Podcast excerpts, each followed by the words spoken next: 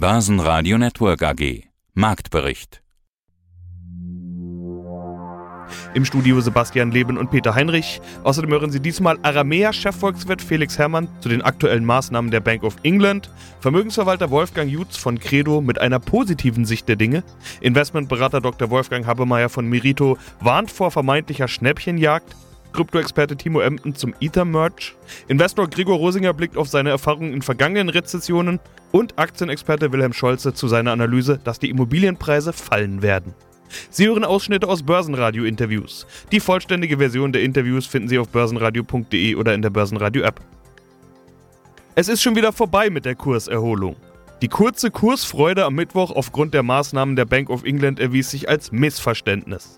Die 10% Inflation, die in Deutschland berichtet wurden, und die eingetrübte Wirtschaftsprognose der Forschungsinstitute trugen den Rest dazu bei, dass die Laune endgültig in den Keller ging. Da half es auch nicht, dass die Bundesregierung die Gasumlage gekippt hat und dafür die Gaspreisbremse kommen soll. Der DAX verlor 1,7% auf 11.975 Punkte und gab damit auch die 12.000 Punkte Marke wieder ab. Der ATX in Wien verlor minus 1,8% auf 2.647 Punkte. In Frankfurt war vor allem der Börsengang der Porsche AG ein vielbeachtetes Thema. Es ist der größte Börsengang seit der Telekom 1996. Mit 84,0 Euro lag der erste Börsenpreis der Porsche Vorzugsaktien am Donnerstag knapp 2% über dem Ausgabepreis von 82,50 Euro. Bis Börsenschluss fiel der Kurs aber wieder auf den Ausgabepreis zurück. DAX-Gewinner waren die Hannover Rück mit plus 3% und die Münchner Rück mit plus 2,4%. Noch am Vortag waren die Aktien wegen des Hurricanes in den USA unter Druck geraten, dieser hat sich nun aber etwas abgeschwächt. Außerdem kann erneut Merck zulegen mit plus 0,7%. DAX-Verlierer waren Continental mit minus 6,6%, ans DAX-Ende rutschten VW mit minus 6,9% und die Porsche Holding mit minus 10,9% und damit zeigt der Markt deutlich, wie er den Erfolg des Porsche AG-Börsengangs bewertet. Mein Name ist Felix Herrmann, ich bin Chefvolkswirt bei der Aramea Asset Management AG in Hamburg. Und wir wollen über etwas sprechen, was dieser Tage passiert ist. Mitten rein in die schlechte Stimmung sind plötzlich überall die Kurse hochgegangen und es war mal wieder die Notenbank, die dafür Stimmungsumschwung gesorgt hat. Aber diesmal war es die Bank of England. Ganz interessant. Auch die Wall Street, auch der DAX und so weiter, alles wurde mit nach oben gezogen. Die haben einen kleinen Schwenk gemacht. Was haben die genau getan und warum haben sie das getan? Ja, da muss man vielleicht ein Stück weit ausholen, denn das, was in UK gerade passiert, ist ja tatsächlich ein Stück weit ein Bilderbuchbeispiel dafür, wie Wirtschaftspolitik eigentlich nicht laufen sollte. Auch Olivier Blanchard, der ehemalige IWF-Chefvolkswirt, hat das für eine derartige Weise tituliert. Wir haben ja schon in der letzten Woche erlebt, dass die neue Regierung in UK ein äh, enormes Ausgabenprogramm auf die Rampe geschoben hat, eben vor allem Steuererleichterung in ja nicht unerheblichem Maße. Und wir haben im Nachgang erlebt, dass die Renditen von insbesondere britischen Staatsanleihen enorm gestiegen sind auf Niveaus, die wir wirklich lange Zeit nicht gesehen haben. Und auch die Erwartungen hinsichtlich der Leitzinsanhebung an die Bank of England sind wirklich durch die Decke gegangen. Und dann kam es jetzt in den letzten Tagen eben dazu, dass insbesondere viele Pensionskassen in Großbritannien enorme Probleme bekommen haben, weil Zinsabsicherungsinstrumente durch die gestiegenen Zinsen gegen diese Pensionskassen gelaufen sind, diese Pensionskassen dann entsprechend Margin Calls bekommen haben und entsprechend ja sozusagen das Gespenst der Zahlungsunfähigkeit beziehungsweise Cash-Engpässe bei diesen Pensionskassen im Raum stand. Und die Notenbank sah sich dementsprechend quasi zu dieser Feuerwehrmaßnahme gezwungen, die natürlich komplett dem entgegenläuft, was die Bank of England eigentlich gerade vorhat, nämlich die Inflation zu bekämpfen. War ja auch der Plan, das QT-Programm also die Bilanzreduzierung sozusagen voranzutreiben bzw. zu starten. Das wurde jetzt erstmal nach hinten geschoben, auf die lange Bank geschoben, ein Stück weit, damit jetzt erstmal sozusagen der Sicherung der Finanzmarktstabilität der Vorrang eingeräumt werden kann. Also eine wirklich obskure Entwicklung, die wir da in diesen Tagen in Großbritannien erleben, muss man sagen. Aber das heißt ja QE statt QT dann, also äh, eine echte Rolle rückwärts sozusagen. Was bedeutet das? Was hat das für Auswirkungen? Die Währungen sind da ja was, was man in so einem Fall dann gerne in den Blick nimmt. Genau, also ich, also ich persönlich gehe nur von einem kurzfristigen Effekt aus, weil, wie gesagt, das ist ja auch eine Maßnahme, die jetzt erstmal ein Stück weit zeitlich begrenzt ist. Der Umfang ist zwar innerhalb dieses zeitlichen Limits unbegrenzt, also man ist hier wirklich committed, die Renditen jetzt nicht überschießen zu lassen, um eben vor allem, wie gesagt, den Pensionskassen zu helfen. Ich würde es aber tatsächlich nicht als QE-Programm bezeichnen. Ja, es ist natürlich ein Anleiheankauf. verlängert die Bilanz der britischen Notenbank. Aber es ist eben kein QE-Programm in dem Sinne, dass es jetzt darauf ausgelegt ist, sozusagen an der Inflationsentwicklung etwas zu ändern, sondern es ist jetzt rein ausgerichtet auf das Thema Finanzmarktstabilität.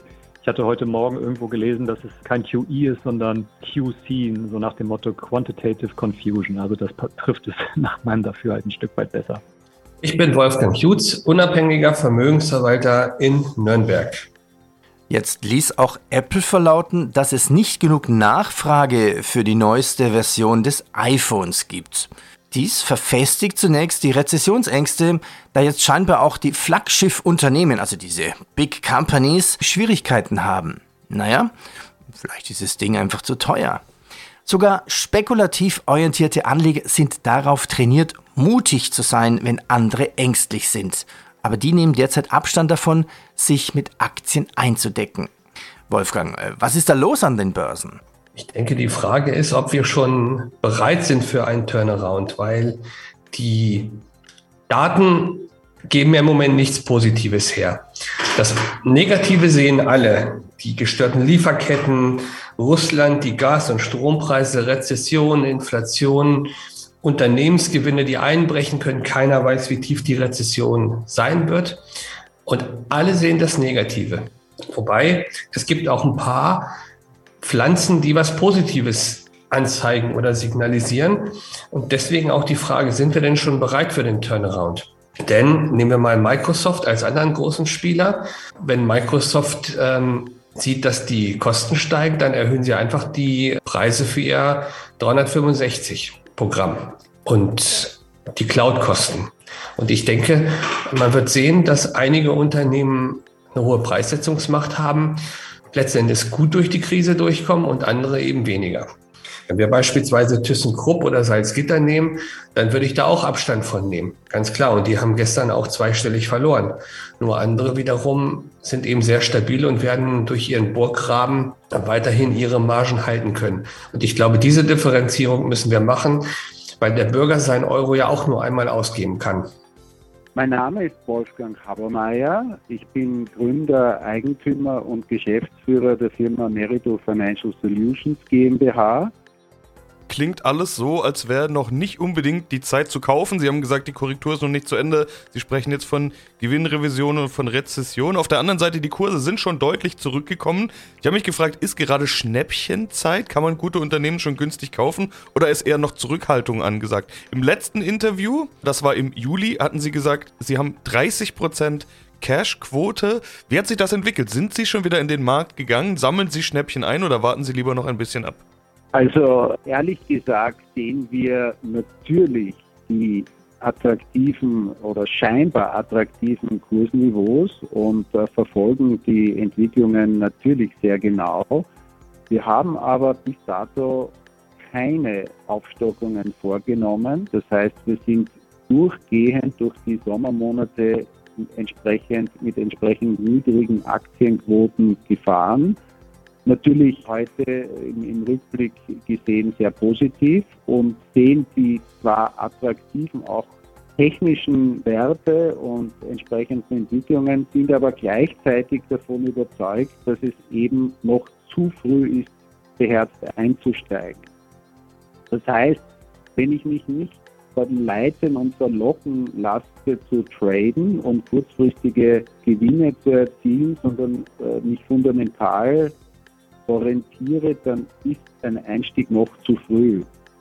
Wenn Sie die Bewertungen sowohl des breiten Marktes in den USA, also des S&P 500 oder eben auch der Technologiewerte des Nasdaq 100 hernehmen, dann bewegen wir uns gerade einmal über im Durchschnitt der, der letztjährigen Bewertungen. Das heißt, wir haben einerseits unglaubliche Turbulenzen, geopolitisch, energiepolitisch, geldpolitisch, aber natürlich auch fiskalpolitisch und bewegen uns beim Aktienmarkt gerade mal mit durchschnittlichen und bei durchschnittlichen Bewertungen. Das heißt, es ist selbstverständlich hier noch einmal eine Korrektur zu erwarten. Das würde uns sehr, sehr wundern, wenn wir trotz einer Erwartung einer doch schärferen Rezession hier keine größeren Gewinnrevisionen sehen würden und damit, wie gesagt, noch einmal Preisanpassungen erwarten. Und deswegen würde ich raten, sich nicht verleiten zu lassen und auf Schnäppchen, eine vermeintliche Schnäppchenjagd zu gehen, sondern noch einmal zuzuwarten. Wie gesagt, 10, 15 Prozent sehen wir als nochmalige Korrektur. Natürlich wird der Zeitpunkt kommen, wo man im Rahmen einer Bodenbildung dann sehr, sehr attraktive Einstiegsniveaus hat und damit natürlich auch langfristig einen attraktiven Vermögensaufbau erwarten kann. Mein Name ist Timo Emden, ich bin Marktanalyst seit über 14 Jahren und mein Fokus liegt auf Bitcoin und Co. Du sprachst von ein Upgrade an. Ja, wer hat sich denn jetzt Ether nach diesem Upgrade geschlagen? Ja, das Upgrade, also Merge, zumindest so im Fachjargon wird es genannt, ja, hat ja doch hier die Wellen sehr, sehr groß werden lassen, zumindest im Vorfeld. Die Erwartungen waren sehr groß und ich denke, sie wurden auch erfüllt. Also erstmal unter dem Strich technisch ist doch hier alles erwartungsgemäß über die Bühne glatt gelaufen. Das ist schon mal sehr, sehr wichtig. Aber die Kurse sind nach dem Upgrade dann erstmal bis heute eingebrochen. Und das war mehr oder weniger auch zu erwarten. Also Anleger haben dann hier eher nach dem Motto, Motto agiert, dass man ja den Fakt, also dass das Upgrade jetzt da ist, eher verkauft. Und dann hat man natürlich auch die makroökonomischen Risiken, vor allem geldpolitische Risiken, dann hier wieder im Blick gehabt. Also dass man jetzt das Upgrade erstmal abgehakt hat, fertig und gut und sich dann leider auch hier wieder den eigentlichen schwelenden Unsicherheitsfaktoren widmen muss. Wir sprechen jetzt immer von Upgrade. Was bedeutet das eigentlich jetzt, wenn Ethereum Blockchain schneller, sicherer werden soll? Was heißt das mit diesem Upgrade? Ja, konkret wurde zumindest vom Konsensmechanismus her eine sogenannte Umstellung vollzogen und zwar von Proof of Work, welcher, also ist ein Mechanismus, ein Algorithmus, welcher sehr, sehr energielastig ist. Beispielsweise besitzt der Bitcoin den. Dieser wurde umgeswitcht auf Proof of Stake und Proof of Stake ist hier zumindest deutlich weniger energielastig und deswegen verspricht man sich auch zumindest in den Reihen Ethereums eine sogenannte Nachhaltigkeit daneben auch noch eine sogenannte Verbesserung der Sicherheit der Ethereum Blockchain und natürlich auch noch eine größere Skalierbarkeit. Also das sind so die drei Punkte, die hier Ethereum ganz, ganz stark verfolgt hat. Aber ich denke auch von, vom Medieninteresse oder vom öffentlichen Interesse natürlich auch der Punkt der Nachhaltigkeit, also dass man hier zumindest auf Ethereum erstmal den grünen Stempel drücken kann. Ja, dann greife ich das natürlich mit dem Grün gleich auf. Es gibt ja schon immer die Diskussion über den Stromverbrauch von Bitcoin und wie schädlich ist der CO2-Ausstoß. Doch bei der Diskussion blieben eigentlich die Argumente immer recht vage, denn niemand konnte genau sagen, was wirklich an Strom verbraucht wird. Jetzt gibt es eine Studie von der Cambridge University, die Licht in diese Frage reinwirft. Wie viel Strom verbraucht denn Bitcoin jetzt? Tatsächlich gibt es da sehr interessante Zahlen zu und ich verweise hier auf die Zahlen der Cambridge University, die ja doch auch durchaus sehr angesehen sind rund um den Globus. Und man kann hier zumindest laut der Cambridge University sagen, dass es insgesamt 11 Gigawatt sind, was man erstmal ins Verhältnis setzen kann. Und zwar wären das dann so viel 0,1 Prozent des gesamten weltweit benötigten Stroms. Und das sollte man sich natürlich erstmal auf der Zunge zergehen lassen. Das ist schon ein Hammer. Ja, mein Name ist Gregor Rosinger. Ich bin Generaldirektor und Mehrheitseigentümer des Finanzkonzerns Rosinger Group. Ich habe in meiner Karriere federführend 67 Unternehmen an die Börse gebracht und die Rosinger Group ist an der Wiener Börse als professioneller Investor, Capital Market Coach, Direct Funding Partner und Indexträger des Rosinger Index Roskilde tätig. Das heißt, sie wissen, wie man sich Unternehmen ganz genau anschaut, sie unter die Lupe nimmt und analysiert. Da ist eine Berichtssaison ja immer eine gute Gelegenheit zu, weil da die Unternehmen die Bücher öffnen und tatsächlich mal Einblick geben, wie es denn tatsächlich läuft. Und ich glaube, die Berichtssaison, die jetzt vor der Türe steht, ist eine der spannendsten Berichtssaisons seit langem. Warum? Weil bisher die großen Gewinnrevisionen ausgeblieben sind, die man eigentlich schon im Sommer erwartet hat. Auf der anderen Seite deuten ganz viele Wirtschaftsprognosen vom IFO über die Weltbank, über die USZE oder sonst was auf Rezession hin. Bei den Unternehmen selbst sieht man das bisher aber noch nicht. Äh, die Berichtssaison dürfte also spannend werden. Was erwarten denn Sie, Herr Rosinger? Ist da eher mit Überraschungen zu rechnen, also dass die Unternehmen vielleicht ihre Prognosen bestätigen, nach wie vor bestätigen können, muss man ja sagen? Oder erwarten Sie jetzt die große Gewinnrevisionenwelle? Nein, Herr Leben, Sie haben gesagt, seit langem hat es das nicht gegeben, so eine Situation, dass da keine Revisionen waren. Und äh, wie Sie ja wissen, ich bin seit 1985 als professioneller Investor tätig. Die Zeit vergeht, das sind 37 Jahre mittlerweile und ich habe natürlich schon sehr viel erlebt.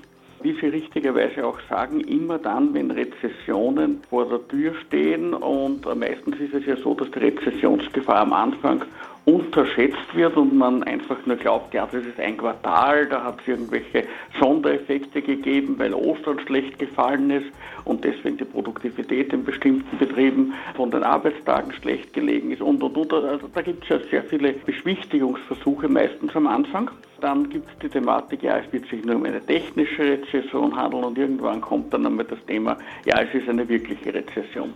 In all diesen langen Jahren meiner Erfahrungen an den internationalen Kapitalmärkten, also seit 1985 als professioneller Investor, ist das immer nach demselben Muster abgelaufen. Die Unternehmen haben am Anfang den Beschwichtigungen der Wirtschaftsforscher geglaubt. Naja, wem sollen sie sonst glauben, wenn sie selber den Auftragsstand noch im Betrieb haben, wenn die Werke laufen, weil die bestehenden Aufträge abgearbeitet werden mussten, dann glaubt man einfach dem, was der Wirtschaftsforscher sagt. Und im Regelfall liegt der meistens falsch, weil er nämlich eine Rezessionsgefahr fast immer als deutlich zu gering einschätzt. Und somit rechne ich damit, dass es natürlich auch dieses Mal so wie bei allen anderen Rezessionen, die ich erlebt habe, ganz egal wo auf der Welt in den letzten 37 Jahren auch jetzt wieder so sein wird, dass nach und nach Gewinnrevisionen bei Unternehmen veröffentlicht werden. Man muss aber dazu sagen, es wird nicht, das war auch immer der Fall, es wird nicht alle betreffen. Es gibt natürlich immer wieder Unternehmen oder Branchen, die in einer Sondersituation sind und der in so einer Situation vielleicht sogar einen Windfall Profit machen kann. Ich denke jetzt zum Beispiel aktuell an bestimmte Energieversorger, die vom Merit-Order-Prinzip massiv profitieren. Wenn es da hier zu keinen Übergewinnabschöpfungssteuern oder dergleichen kommt, in bestimmten Regionen, in bestimmten Ländern, dann kann so ein Unternehmen da zum Beispiel durchaus zu den Windfall-Profiteuren, großen Profiteuren äh, dieser Situation gehören. Ja, hallo, mein Name ist Wilhelm Scholze. Ich bin seit 30 Jahren an der Börse aktiv, Aktienexperte und habe über 17 Jahre Profis bei Aktien beraten, auch äh, Fondsmanager und Vermögensverwalter und so weiter. Sieben Gründe für fallende Immobilienpreise. Ja, steigen wir ein ins Detail deiner Analyse. Deine These 1, weniger Kredit für gleiches zur Verfügung stehendes Einkommen. Ja, da kommen wir jetzt zum allerersten Punkt, eben das ist natürlich die Zinsentwicklung. Ähm, wenn wir mal hergehen, wir hatten vor, ich kenne Leute, die haben noch bei einem Prozent und unter einem Prozent äh, ihre, ihre Immobilie letztes Jahr gekauft. Super glücklich und dann haben sie vielleicht zwei Prozent, vielleicht sogar mehr an Tilgung gehabt, haben also eine Belastung von drei Prozent. So, jetzt mache ich mal so ein Beispiel. Drei Prozent. Das Dumme ist natürlich, ein Haushalt, der eine Immobilie kauft, kauft die mit den zur Verfügung stehenden Mitteln, die er hat. Und keiner kauft sich eine Immobilie, die jetzt schlecht ist, wenn er etwas Besseres sich leisten kann durch seine, sagen wir mal, Kredite, die er bekommt. Also geht er immer so ein bisschen an den Rand des Möglichen. So, und damals konnte man, und das hat natürlich auch zu dieser Preisexplosion geführt, weil viele Leute natürlich bei Nullzins oder nahe Nullzins sich sehr viel leisten konnten. Nehmen wir an, man hat 20.000 im Jahr zur Verfügung für Annuität. Also ausschließlich für Kredit und Tilgung und, und Zins dieser Hypothekenkredite. 20.000 Euro. Das ist eine ganze Menge. Das ist ja netto. Dazu kommen ja noch die Nebenkosten, die sind da aber nicht mit drin. So, 20.000. Dann kann sich jemand bei einer Belastung von 3% im Grunde 665.000 Euro Kredit leisten. Weil geteilt durch 0,03 sozusagen, 20.000, dann kommen wir auf 666.666 Euro. Das wäre die Kreditmöglichkeit, weil wenn ich diesen Betrag aufnehme, dann für Zins und Tilgung 3% zahle, komme ich auf 20.000 im Jahr. So, jetzt haben wir die Situation, dass die Zinsen jetzt gerade Richtung 4% steigen. Die ersten Banken sagen, wir wollen jetzt 4 ab nächste Woche. Wenn ich jetzt weiterhin 2% tilge, dann habe ich eine Belastung von 6%. Ich habe aber immer noch 20.000 Euro zur Verfügung. Also ich glaube nicht, dass der sein Einkommen gerade verdoppelt hat im letzten Jahr. Das heißt, wir haben 20.000 weiterhin zur Verfügung. Und diese 20.000 bei aber einer Belastung von 6% für den Kredit führen jetzt nur noch zu einer Kreditfähigkeit von 330.000 Euro. Das heißt, er kriegt gar keinen Kredit mehr über 600.000. Er kann sich nämlich höchstens noch 330.000 leisten, weil er ja immer nur dieses zur Verfügung stehende Eigenkapital hat. Also ich rede von diesen Menschen, die jetzt nicht reich geerbt haben und Millionen auf der Kante haben, die sowieso rumliegen, sondern Die, von die, dem normalen Menschen. die, fleißig, die fleißig arbeiten. Börsenradio Network AG. Marktbericht.